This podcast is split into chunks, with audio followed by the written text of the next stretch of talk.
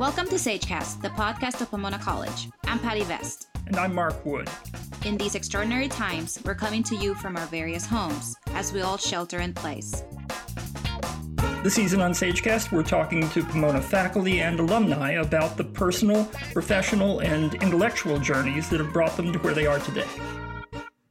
Today, we welcome science writer Virginia Morell, class of 71, the author of several books, including Animal Wise How We Know Animals Think and Feel. Welcome, Virginia. Hi, nice to be here with you. Thanks for inviting me. Well, it's good to have you with us here, kind of in cyberspace. so, how are you adjusting to this new confined lifestyle? Uh, well, it's not that, that different. I think as uh, writers, we're used to being socially isolated at any anyway, and so um, I'm just doing what I've done, which is to sit in my office and uh, interview people by telephone or um, Skype and uh, write articles and read and think. So take my dogs for walks. I do get out every day for a nice walk with our with our dogs. So always a nice thing to be able to do, but it's really not that different from what I was how I was living my life before, except that it's so quiet and we don't see other people, of course. Everybody mm-hmm. seems to be here in Oregon seems to be following the rules. That's that's good to hear. Yeah. um, Virginia, which came first in your life, science or writing? Wow, that's. I think they both came about the same time. I mean, as a kid, I really loved to read, and I was apparently writing little stories when I was six, seven years old. Probably mm-hmm. just, you know, I saw my took my dog to the park kind of stories. uh, but I was also always really keen on science. I remember that my parents um, bought my brother, my older brother, a microscope set with a little chemistry set for his, I think his seventh birthday. I was so jealous. I would have been five. so, so, they got me one for my next birthday. And then I went on to, uh, I really loved it. And I loved looking through the microscope at all these things that you couldn't normally see. And I would, my dad took um, just like a, a drinking glass and he would draw on a piece of paper, use it as a sort of a template and draw around it so that he made circles like what I was seeing through my microscope. And then I would fill in what I saw. And mm. I took the the book of those drawings uh, and my microscope set to the year the annual hobby show at our at our elementary school and i got a gold prize. So i was always keen on science but my strengths um, academically were in writing and reading and not i wasn't particularly strong in math and i i think about that i and wonder why and i expect that it was because it wasn't um, it wasn't applied and so i couldn't really understand you know why we would do these equations there was didn't seem to be any reason other than trying to figure out why susie went to the market and did something so and that was a pretty boring plot line you know? mm-hmm.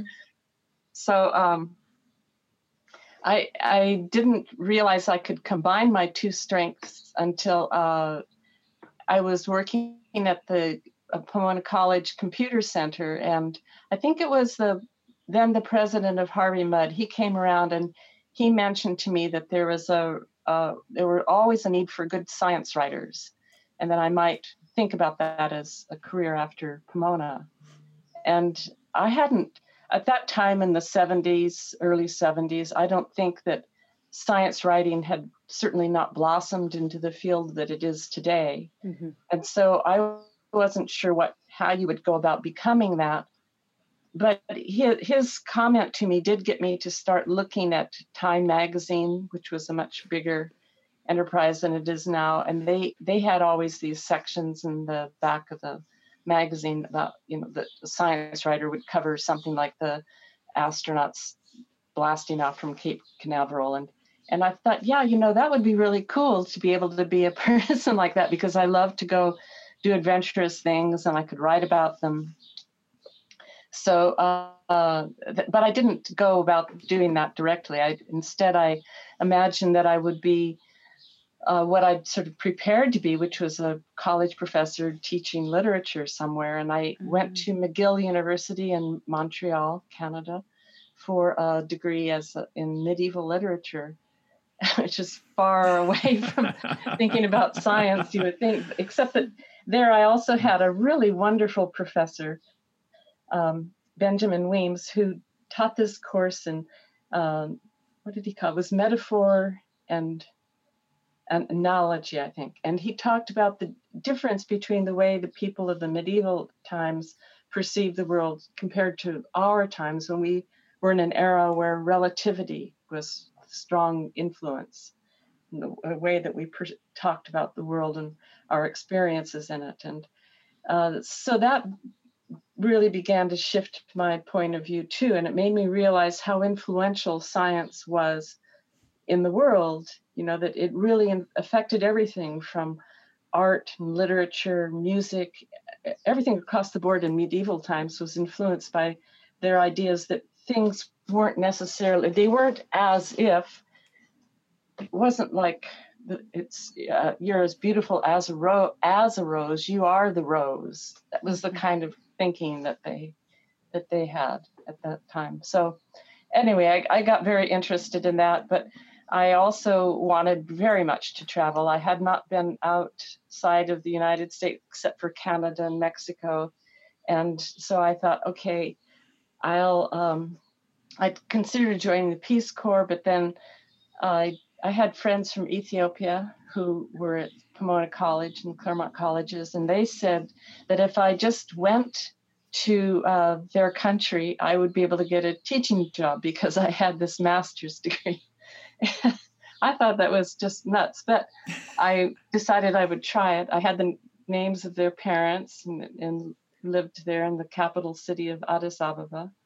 And so I um, did this crazy thing and I traveled by myself through Europe, got myself to Greece, and bought a round trip ticket because you couldn't buy one way to Addis Ababa. So I bought a round trip ticket from Athens to Addis and landed there and uh, initially had some trouble not sh- i wasn't sure how i was going to get in touch with this family but people seemed to know them. Of course they were very wealthy ethiopians and were well known. So after a couple of days i was rescued from the little hotel i was staying in and taken in by these lovely people. And uh, then the the mothers they were quite amazed that I was there and that I was looking for a job. But the mother thought it was wonderful, as did um, this one friend of mine, his stepfather, who is General Shiffero, and he was head of the Harar Mil- Military Academy. And he had lived here in the States. He'd gone to school at one of our, I'm not sure if it was in Georgia, somewhere that he'd, he'd spent some time living here in the States. And so he thought I was really great that I was so brave that I would come to his country, really unattached to anything official. Mm-hmm. He took me around to meet the head of USAID in Addis. And that mm-hmm. man, you could see his alarm on his face because I probably looked really young, you know, about 15 years old. and I was in my early 20s, but I did look rather young. And and inexperienced. And this poor man, his eyes just as as General Shiffero was explaining how I had arrived and I was looking for a job and perhaps they could help me out. And this man's eyes got wider and wider. And, and he said, Well, you know, the best thing you can do is to probably go home and apply through official channels. and but I'm here. yeah, yeah, right. But I'm here already. Yeah. Yeah. So uh, on the way down the uh, in the elevator in the embassy, um, General Shiffero turned to me and he said, I don't think he's going to help us. Very no, perceptive. Yeah. No, yeah. I don't think so. so, so instead, uh, my friend's mother, a lovely woman, um, Wezero, uh, gosh, what's her name? Laketch. Laketch. She took me um, to the Ministry of Education and I filled out a form there to apply for a teaching job in a secondary school. And then she took me to the university. At that time, it was Haile Selassie was still the emperor, and so it was the Haile Selassie one uh, university, Addis Ababa, the big university in this in the country. And uh, sh- so I went in to meet the dean of humanities there, and I'm not going to remember his name, but he was a wonderful, warm fellow. And I had brought along my transcripts from Pomona and McGill and sat down and gave them to him and said, you know, I was supplying, they, I knew that they needed um, first year English teachers. The university was English speaking, and so most of the classes were all taught in English, and they had also a need for people to teach English composition and literature. And so I was applying for a junior level position in that. And he was very kind, you know, this young woman. and uh, he looked down at my papers and he said, My goodness, you went to McGill? I said, Yes. He said, I did my PhD there. You're hired.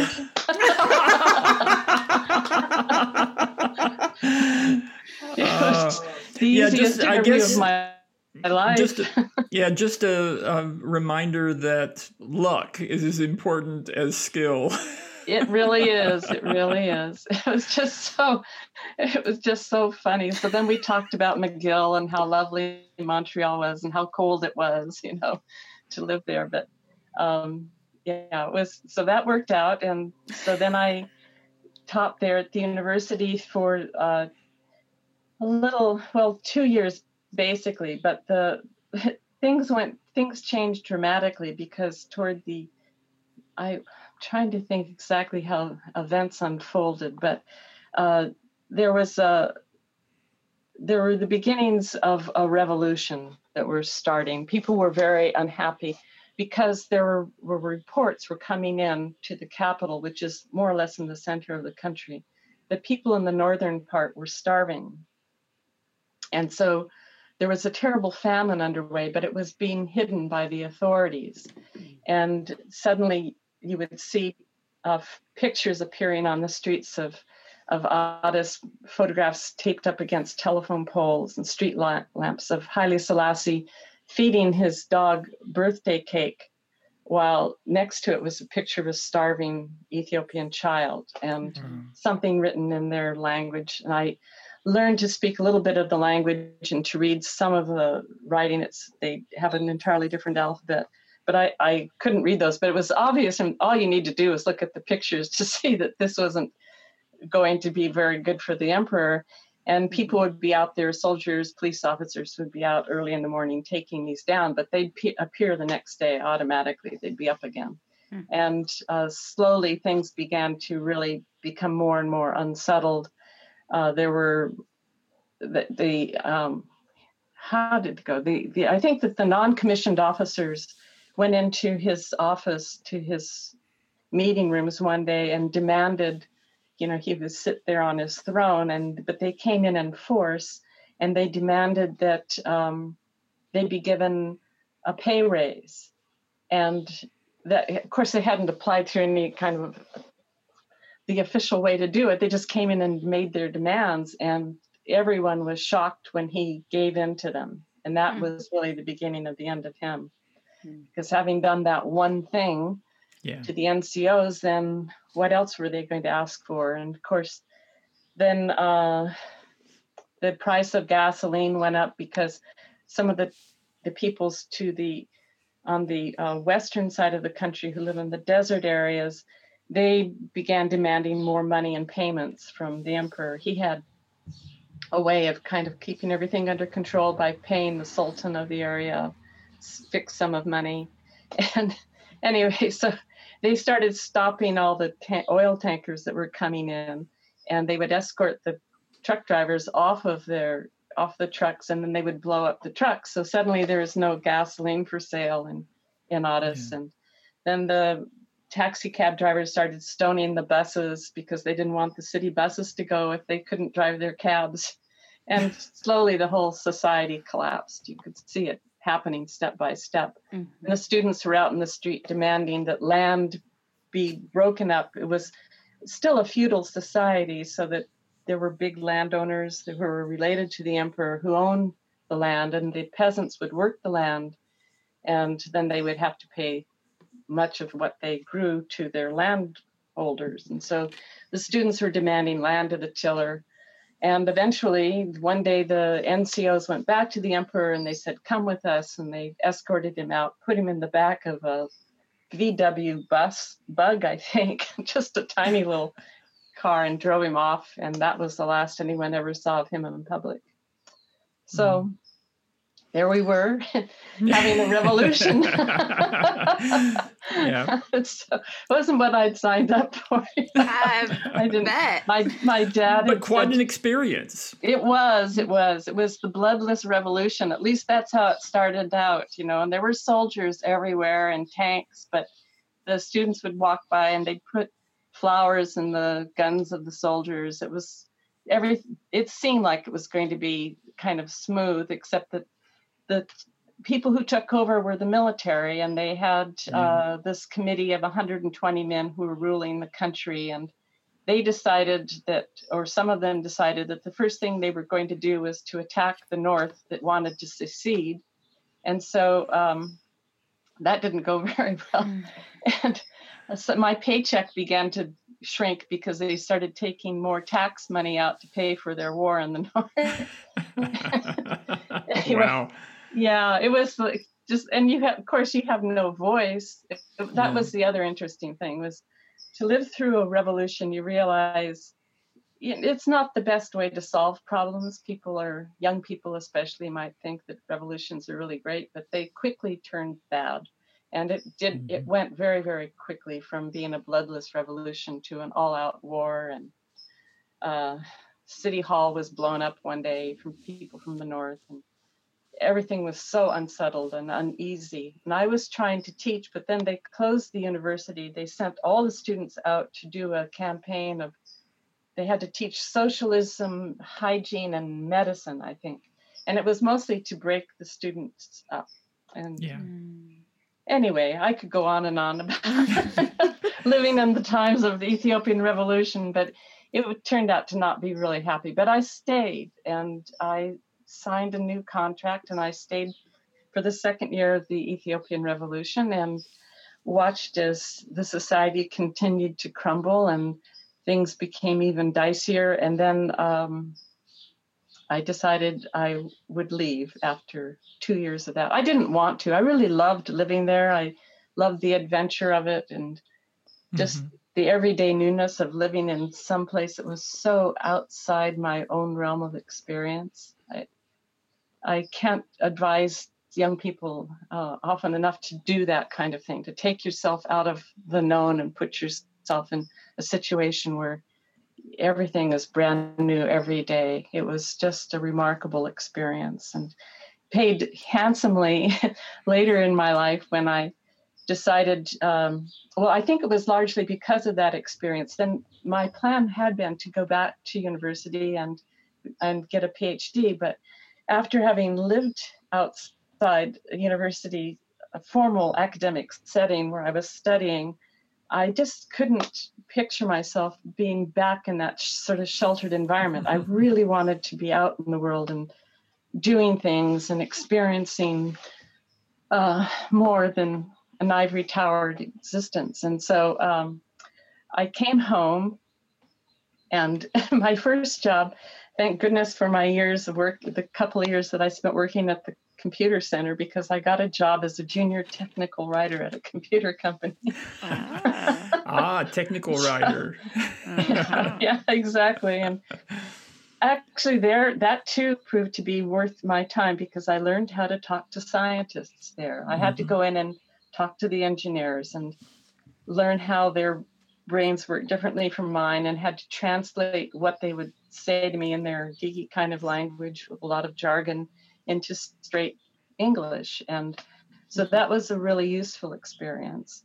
And I also learned how the business world worked, or at least in that little company, which was disappointing. and they would sell a lot of things that they hadn't made yet. And so then there'd always be a scramble back among the engineers where they'd have to make these things that the mm. salesman had sold. Mm. So that was disheartening. Mm. Um, and I worked at, I decided at some point, maybe my second year working for that company, that I was, I think I was 26, 27, and I just decided I had to start, if I was going to be a writer, I had to really start doing it. And so um, I went with a friend. We down to South America. We w- decided we would backpack the Inca Highway from Cusco to Machu Picchu. Mm-hmm. And uh, at the end of that, I said, okay, now I I'd been reading the New the Los Angeles Times travel section, and I'd always think I could do that. You know, I could write those things. I can travel like that. I can. And so I sat down. I said, okay, I have to write a story about this trip that we took to Machu Picchu, and I and I did it, and I folded it up like a business letter and sent it off. I wrote it on, I think, travel editor, Los Angeles Times, and they wrote back about five days later and said, "We're buying this. We'll pay you X amount of money, and please send us more." So and you were off and running. I thought, wow, that's not how it's supposed to happen. yeah, you're supposed to wall. line your wall with uh, with rejection letters, right? Yeah. So that gave um, me a lot of hope, and I started then building a kind of a a, a small career as a travel writer. I make trips, short ones, and I would write about them. And I uh, did uh, self syndication where I would sell them first to the LA Times and then I could sell them elsewhere in the country as long as I didn't overlap markets. Mm-hmm. And mm-hmm. then uh, discovered that there was this other job you could have where you were a contract technical writer. So you didn't have to work for a company, but another company would send you out and you could make really good money doing that. And so I did that for a while, and I would go on assignments for to these contract uh, assignments for a short period of time, and and make a nice stash of money, and then use that to pay for a trip somewhere. and I started then. Um, I a friend of mine. Uh, well, I made friends with the editor at the Los Angeles Herald Examiner, which is defunct now she was the travel editor there, and she invited me to lunch with her. And then she introduced me to editors at various magazines that were published out of LA. She was really kind. And that was the other thing that I found was a lot of editors were really very, very helpful in getting me started in my career. She introduced me to a fellow who was very successful and he taught me how to write a pitch letter the things I remember from him, his mm. advice about a pitch letter was that it could only be one page because mm. editors didn't have time to turn the page. and you better yeah. be able to say what your idea was in the first paragraph, if not the first sentence. And it had to really be hmm. grabby. And mm-hmm. um, so then I was trying to pitch ideas to various magazines, again, mostly outdoor oriented ones. Backpacker magazine, I got assignments from them early on. And, and uh, then I was aiming for, I, my big dream was to get stories in Outside magazine. And that, that was my, my big goal. and uh, I began to be invited on these trips. They were called familiarization trips or FAM trips, where they would invite writers from various uh, regional areas and they'd take a group of you off to, say, Tahiti was one that I did, and and one, and then this other one came up. Uh, was thanks again to my friend at the LA Herald Examiner, Kathy Healy. She she said, she got this call saying, could she go skiing in France? And she told them no, she couldn't because she was going to Hawaii. the life of a travel editor. so, so, but she gave them my name. So I got this call one morning saying, Oh, hello, please, we're from the French Tourism Bureau in Los Angeles. Can you come skiing in France? mm, let me think about that. Yeah. Mm. Yeah, um, I thought, well, not if I'm washing my hair that day, but. so uh, on that fam trip, there was an ed- going to be an editor from Outside Magazine, and I was like, "Oh yes, bonus! You know, I get to meet an editor from Outside Magazine, and I'll talk to him about my experiences living in Ethiopia, and maybe I'll get I'll work my way up to an assignment. So I got my ski stuff together. I really wasn't much of a skier. I have to confess to that, but I thought I could manage, you know, the French Alps. so, they have to have a bunny slope somewhere. Yep. Yeah, exactly. So, so um, we got to, I think it was this town of La Clusaz was the first place that we were all meeting. And the writer from Outside Magazine was a man named Michael McRae. And uh, so we came down from our rooms, and he was already there in the, the little anteroom, the little lobby area, having drinks with some of the other writers. And he was turned out to be this young, handsome guy. I was like, oh my lord, what am I going to do now? he's not he's not a gray beard, you know. Yeah. He's like really good looking. If I start talking to him, he's probably going to think I'm hitting on him. You know? so what my God, whatever am I going to do? And so I was just real quiet, didn't say much, except uh, then a couple of days later, he was seated by himself at lunch and uh, had, they had done a story about some friends of mine who'd run some rivers in Ethiopia, some ri- river rafters. And so I thought, okay, I'll just go over and say, I think we have mutual friends in the river rafting business. And so, because I knew that they would know these river rafters, and and so I used that as a way to talk about my yeah, I'd lived in Ethiopia too, and I'd ran a river there. so um, we began to really hit it off. We discovered we had a lot in common, and uh, at the end of the trip, it was pretty clear that we were going to stay in touch. And that fall, we were married. oh wow! yep. I thought that's where this was going. I remembered I remembered your husband's name. yeah. but yeah, that's a real reveal there at the end. That's that's cool. okay. so, um, so yeah. Virginia, let's let's jump forward. Um, yeah. I became aware of you back in the year 2000, just a couple of years after I came to Pomona. I, I with um, an issue of National Geographic on biodiversity. And I remember oh, looking, yes. picking up that issue and starting to look through it to see because I knew you were in it, and I thought, oh, I'll look and see where what story she wrote. And I realized you'd written almost the entire issue. Yes. um, can you tell assignment. us about you know stories from all over the world? Um, that must have been quite an experience. Can you tell us it, a little bit about that? Yes, it was a fabulous assignment, and I I got my first assignment for the Geographic because I'd written a book called Ancestral Passions The Leakey Family and the Quest for Humankind's Beginnings. And it was a mm-hmm. biography about Louis, Mary, and Richard Leakey, who had showed that humans evolved in Africa. And so, um, I, you know, I could t- talk about how I got that book assignment, but that's, you know, anyway, I, I did that book. It was a big chunk of my life. And the editors at Nat Geo loved it. I and so then I had a call from them in the late 90s and they asked me if I would consider writing for the magazine. so, took me about two one of, another one say, of those really difficult questions. Yeah, right? really. Yeah. Well, okay, I considered.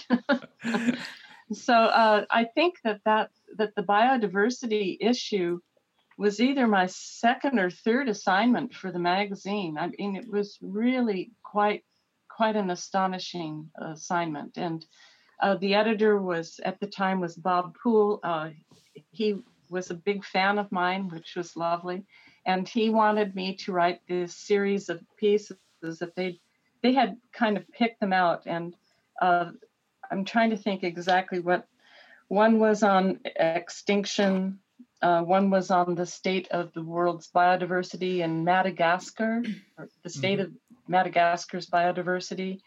Uh, there was an overview piece, what is biodiversity? And, uh, you know, so they had various topics, but the thing about the geographic is they would, they would call you up like that and um, tell you the subject, but then it was up to you to decide how you were going to approach it, where you were going to do the research. They leave all of that up to you. so it's kind of a daunting thing because you're not sure, you know, is this what you want? But um, yeah, yeah. So so uh, I decided, okay, well, for I didn't want uh, the pieces to focus necessarily always on the poorest parts of the world, and Uh, or to suggest that only lesser developed countries were at risk of losing everything. You know, because we have a lot of problems here in our own country. So I remember one of the stories that I did. I went with Stuart Pimm, who's done a lot of work on extinctions and the theory of extinction. What, where do we stand to lose the most species? And we went, he, he suggested that I go with him to see, excuse me, see how this little sparrow in Florida, the sable coast shore sparrows, or some sable sparrow is doing. And they had outfitted these little birds with uh, special little transmitters so they could track them. And they lived in the Everglades, and you would think they would be completely protected. But instead, they were going extinct. And the reason they were going extinct was because the Army Corps of Engineers would flood the meadows every year, right at the time that those birds would, were building their nests. And they were ground nesters. And yeah. so all you had to do was to wait till their nesting season was over. Wait another four to six weeks before you flood the fields. That's all it would take. And uh, Stuart eventually, I think, managed to get them to agree to that, although I'm not sure that under the current administration that's still the case. But um, at the time, it looked like the little sparrow was going to have a chance. But it was that was the disheartening thing about doing that those series of stories was to discover how many really ridiculous decisions were being made, not just in poor countries, but here in our own country that were causing animals to lose their lives forever. And that well, it really just touched my heart. I just, I still, it makes me sad to think that we could be so short sighted or so indifferent to life on our planet. So that's upbeat. well, kind of, kind of along this those lines. That was twenty years ago. Um, how have yeah. things changed in terms of the world's biodiversity? Uh, well, I'm not sure they have. Look at the latest issue of Science, which is about the decline of insects and mm-hmm. What we're doing to our insect populations. You know, we're not treating them kindly at all. And, and again, it's unnecessary in amount of pesticides that we use to grow our foods and uh, just our general attitude and indifference. We don't mm-hmm. care that there are fewer grasshoppers. so, yeah. Uh, the interesting thing was that then, w- well, it was actually when I did um, my book, Ancestral Passions, that I went to Gombe Stream and I met Jane Goodall mm-hmm. because Louis Leakey had started her on that project. Mm-hmm. And um, we, as we were talking, one of the things that I saw there with Jane was this moment when um, she had given or at the they had a feeding station and there was a, there were two chimpanzees who were coming through and one was this adult beethoven and he had this little chimpanzee with him who was uh, an adopted orphan. And he at the feeding station she gave him a big bunch of bananas. And he sat down that piggy guy he ate every single banana on the stem, and none left, none for this little chimpanzee Dilly, who was his little orphan he was caring for in his own way. And so Jane had held back one banana, and I was sitting in another building across the way, and so I could see her, and she held when Beethoven, he, after eating that bunch of bananas, he lay down on his back, fell sound asleep. And Jane then caught Dilly's eye, and she held up this one banana and normally, when chimpanzees see food like that, they make these hoot cries, hoo hoo hoo hoo, you know, and all panting, mm-hmm. excited. Beethoven had when he got that big hunk of bananas. Um, so, but Dilly didn't make a sound. She was like, "Mum's the word. I'm not going to let anybody know." And then Jane put this outside, outside the little building she was standing in, and then Dilly sat there, and she very patiently groomed Beethoven until he fell sound asleep and she made sure he was snoring. And then, as if she was tiptoeing really quietly, she walked around the side of the building, got the banana, ate it like within three bites, chomp, chomp, chomp, and then came back and took care of Beethoven again. And afterwards, I wow. said to Jane, this is like 1985, I think. And I said to Jane, I said, wow, that was so amazing, you know, that she was just, you guys were in this deception together mm-hmm. to deceive Beethoven about there being another banana.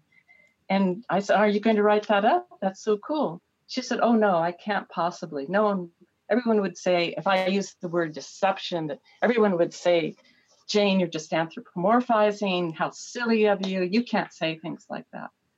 And I said, But it was so clear. She said, Well, I know, you know, I know. Chimpanzees have personalities. They have all of these things. They do all the things, same things that we do, but you can't say that. You have to say it. It was as if Dilly deceived Beethoven, or it seemed like Dilly, but you could never say Dilly deceived Beethoven. She doesn't really act. She only seems to act, or it's as if she acts. But Jane said, you know, the field was changing, that um, there were scientists who were taking more of an evolutionary approach to animal cognition. And I would see that in time, people would begin to accept that other animals had thoughts and emotions.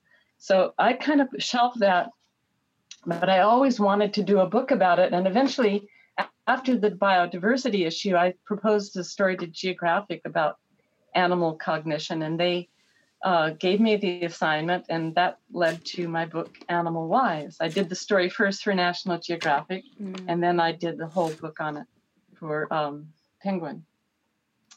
Um, so yeah, it's a you know I mean it, it's one of the things that you learn as a writer is never to throw away your old notebooks. Keep everything and things go into the grist mill. And, and you're training from medieval literature. Yeah. yeah, it, it I mean exactly. one of the things yeah, that's one of the, the themes that comes through your book. The, and it's it's an interesting one to me. The this this whole notion that scientists are are like the rest of us, inclined to develop these prejudices and oh, yeah. and and taboos, you know, um, and are those, um, you know, why do you think that taboo on animals thinking and feeling was around for so long? And and is it does it still affect re- researchers today? Did it affect you after writing the book? The taboos or? Yeah the, that that sort of scientific rejection of the very idea that that uh, other animals think and yeah. have emotions? Well no i i'm fully accepting of that i those ideas i you have to be a little careful because some people take those those discoveries a little too far and so uh, the thing that troubles me the most probably is that people then want to have relationships, not just with their dog, but with wild animals. Yeah. they want to go swim with the dolphins.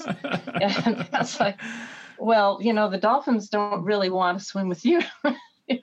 they want to swim, they have their own things that they're worried about. They've got to meet partners and they got to mate and they got to care for their young, you know, and so get out of the way, people. Just let them get on yeah. with their lives, kind of like we're doing now in this shutdown that we have going on animals are having a better time of it because we're out of the way. But yeah, I I went into it. I thought, you know, as a science writer, you uh, approach most of your subjects with an open mindedness. I mean, you have to write about their dis- research and discoveries, but a certain amount of skepticism too. You don't want to be given a mm-hmm. snow job or report on things that are aren't substantiated. There's no evidence. So I made sure that I chose researchers who were doing top flight work, who had really solid papers that were peer reviewed. And I wrote about their work and went to see them and meet them in their labs or in the field. Uh, I avoided um, people who were doing invasive research on animals. I just, mm-hmm. I didn't think that I could write about that in a in an effective way. It's it's so controversial and mm-hmm. um, it's really upsetting to me. So I, and the few labs that are where I did see people doing things that could only be described as cruel, I, I you know, I tried to block them from my mind because yeah, uh, that's a that's a just a different way of going about it. What I looked for were scientists who were taking an evolutionary approach to understanding how animals think and how their emotions work. And it doesn't make sense that we, as an organism, would be here with our history of de- coming out of the primate line, um, that we wouldn't share certain things with with them. It just doesn't make any sense. And so, the problem with the field in the past, as I understood it, was that it had been taken over by the psychology department largely. And so psychologists aren't trained as a, to think in evolutionary terms. And so they would kind of do these discrete tests to see, well, let's see what can the rat do this, can the rat do that. But it wasn't there wasn't any reason for why the rats would do be able to solve mazes. What's the rationale behind it? Well, the only way you can explain what animals do is to understand how they live their lives in the wild and what are the evolutionary forces that would lead them to be able to do the things that they do. And so that was the approach that I took. I wanted to talk to researchers who were actually putting the animal in their habitat, in their society, with their fellows, and figuring out why, for instance, do parrots have this ability to imitate our voices? It's not so they can imitate our voices. it's not so they can mm-hmm. tell you to go shopping or you know say hello to your to you when you come back from your trip to the store there has to be something more to it than that. And so then I looked for a researcher who was looking at parrots in the wild and able to explain why do they have this imitative ability and what other animals have it. We have it, dolphins have it, parrots have it. What do the we animals, those groups of animals share that would cause us all to have an ability to imitate one another? So that makes it a much more interesting question. Yeah. I think. Yeah. So that was the approach that I took. Virginia, what are some of your more recent projects or projects you're working on now? Uh, the last book that I wrote was about a biologist by the name of Robin Baird, a marine biologist. It was uh, for a series called Masters at Work that Simon and Schuster put out last year and they asked a, a, group of us to write about someone who was accomplished in their field and how they had become what they are. So my book was uh, becoming a marine biologist, and I described the uh, life story basically of Robin Baird and how he had grown up on Vancouver Island and watched whales as a kid, but never really imagined that he would be able to become a marine biologist because he was bad at math. so, but he could write. and uh, how he, one biology professor, realized that that was a rare gift in someone who wanted to be a scientist. Huh. And so it, don't worry about the math, you know, statistics, well, you can always get somebody to help you with that. But you can write. so that's your strong suit. And he's now uh, gone on to develop a project in Hawaii where he is the expert on there's about, I think, 28 species of dolphins and whales that live in the off the Hawaiian Islands. At the time that he went there, no one realized that. And he's, I think, I want to say he started that work about 20 years ago. At the time, there were people were focused on sort of two species there: the humpback whales and the spinner dolphins. And mm-hmm. but Brian, but Robin would go out and he would see other whales and dolphins doing things when he was out, say, doing a project on the humpback whales. And so he just began taking pictures of these other species, and over time showed that they too were resident to the Hawaiian Islands. And that has really influenced the uh, way that they are treated in the marine reserves that they have in the Hawaiian Islands, that they have such a variety of whales and dolphins that live there, and that affects also the naval exercises, the things that Navy can do, when they can do them. And it's all thanks to Robin and his ability, you know, his talent for being a really good observer and for being able to write about it. We don't have much more time, but um, I, I, if it's okay, I want to go back to um, Animal Minds for just yes. a minute. Can you tell us about one or two of the more amazing creatures that you met during that that process? Oh uh, well, I think, gosh, it's I I would have to say the parrots because I, I did have the fun of getting to meet Irene Pepperberg, who's worked with her parrot, uh, Alex, until he passed away about 10 years ago now, I think.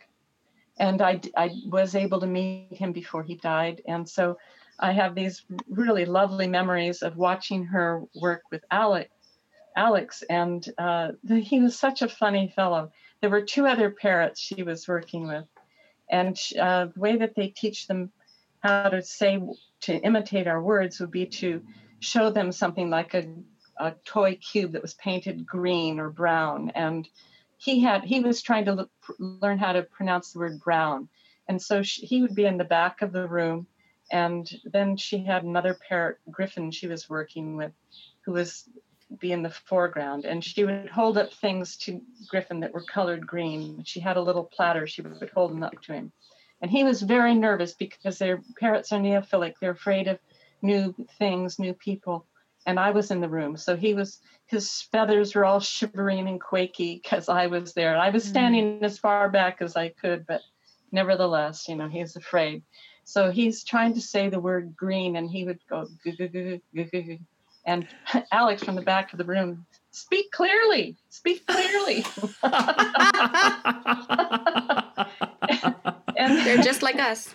Yep. Yeah, exactly. And then he would he would pick up this little toy brown cube he had and he would hold it up and he would say, Tell me what color. and and Irene and her two assistants would say in this little rhythmic sing song, Brown, Alex, the color is brown. And then he would listen, you know, he'd sit there for a little bit kind of hunched and go, brr, brr, brr. Brown, Alex, the color is brown. And eventually he got, he would sort of like that. Good, good, Alex. Brown, Alex, the color is brown. And that's how he'd learned uh, his vocabulary of about 100 words that he could use to answer questions that Irene would pose to him. She wanted to see if parrots were capable of abstract thought. Could they mm-hmm. do things like tell you color and shape? And uh, yeah, he could do that. He could tell you, he, she could show him things that were all blue. How are they, how the same? Well, blue color, he would say, you know. They're all all those things on your platter are the same because they're the color is the same. And how are they different? Shape. So yeah. she was able to show that yeah, birds, even though they have the brain the size of a walnut, parents uh, ha- are able to do some abstract thinking. And she had him do a little math. It was it was amazing to me. And uh, people afterwards, I would hear from some scientists were really envious that I'd gotten to meet Alex Others were hugely skeptical. They were all certain that she was giving him cues, although I saw no evidence of it. I and certainly where, where Alex would speak up like that, that talk clearly or speak clearly, that was yeah. just Alex. Alex being Alex. yeah, Alex being Alex.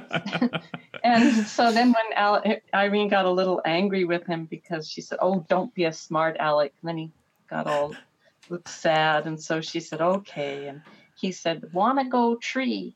And he knew that outside the room there was a big window and you could see this leafy green tree. And he liked to go sit there in the sunlight and in that wow. shade kind of shining yeah. tree. And so she said, okay. And so she said, he, and then he, he got on her arm and she, and she, and he said to her, good boy? And she said, yes, Alex. Oh, wow. oh, wow. and walked him down the hall to that tree. It was lovely. You know, I mean, the relationship between them. She'd uh, had him for about 30 years, I think, at that point. And then he died not long, a couple years after that. And so mm. I, I just, it's something I truly treasure was the, my time with Alex and all my time with all of the various animals. I the ants were wonderful, and yeah, I'm I mean, afraid the, they'll have to read the book to know about the ants. well, that turns out to be people's favorite, one of people's favorite chapters. I just, yeah, I think it's so funny. Mine. But I've had so many people say to me that they can't step on ants anymore after reading about so our listeners will have to get the book so that they can read about the ants oh, and about all the other animals. I, it's a it's a it's a beautiful book, Virginia. Thank it really you. is. I loved it. Thank you very much, Mark. Thank you for for those kind words. On that note, we're going to wrap have to wrap this up. Uh, we've been talking with Virginia Morell, class of 71, the author of Animal Wise How We Know Animals Think and Feel. Thank Thanks. you so much, Mark. It's been pleasure. Thank you, Virginia. That was Thank so you, fun. Pat. And to all who stuck with us this far, thanks for listening to SageCast, the podcast of Pomona College. Stay safe, and until next time.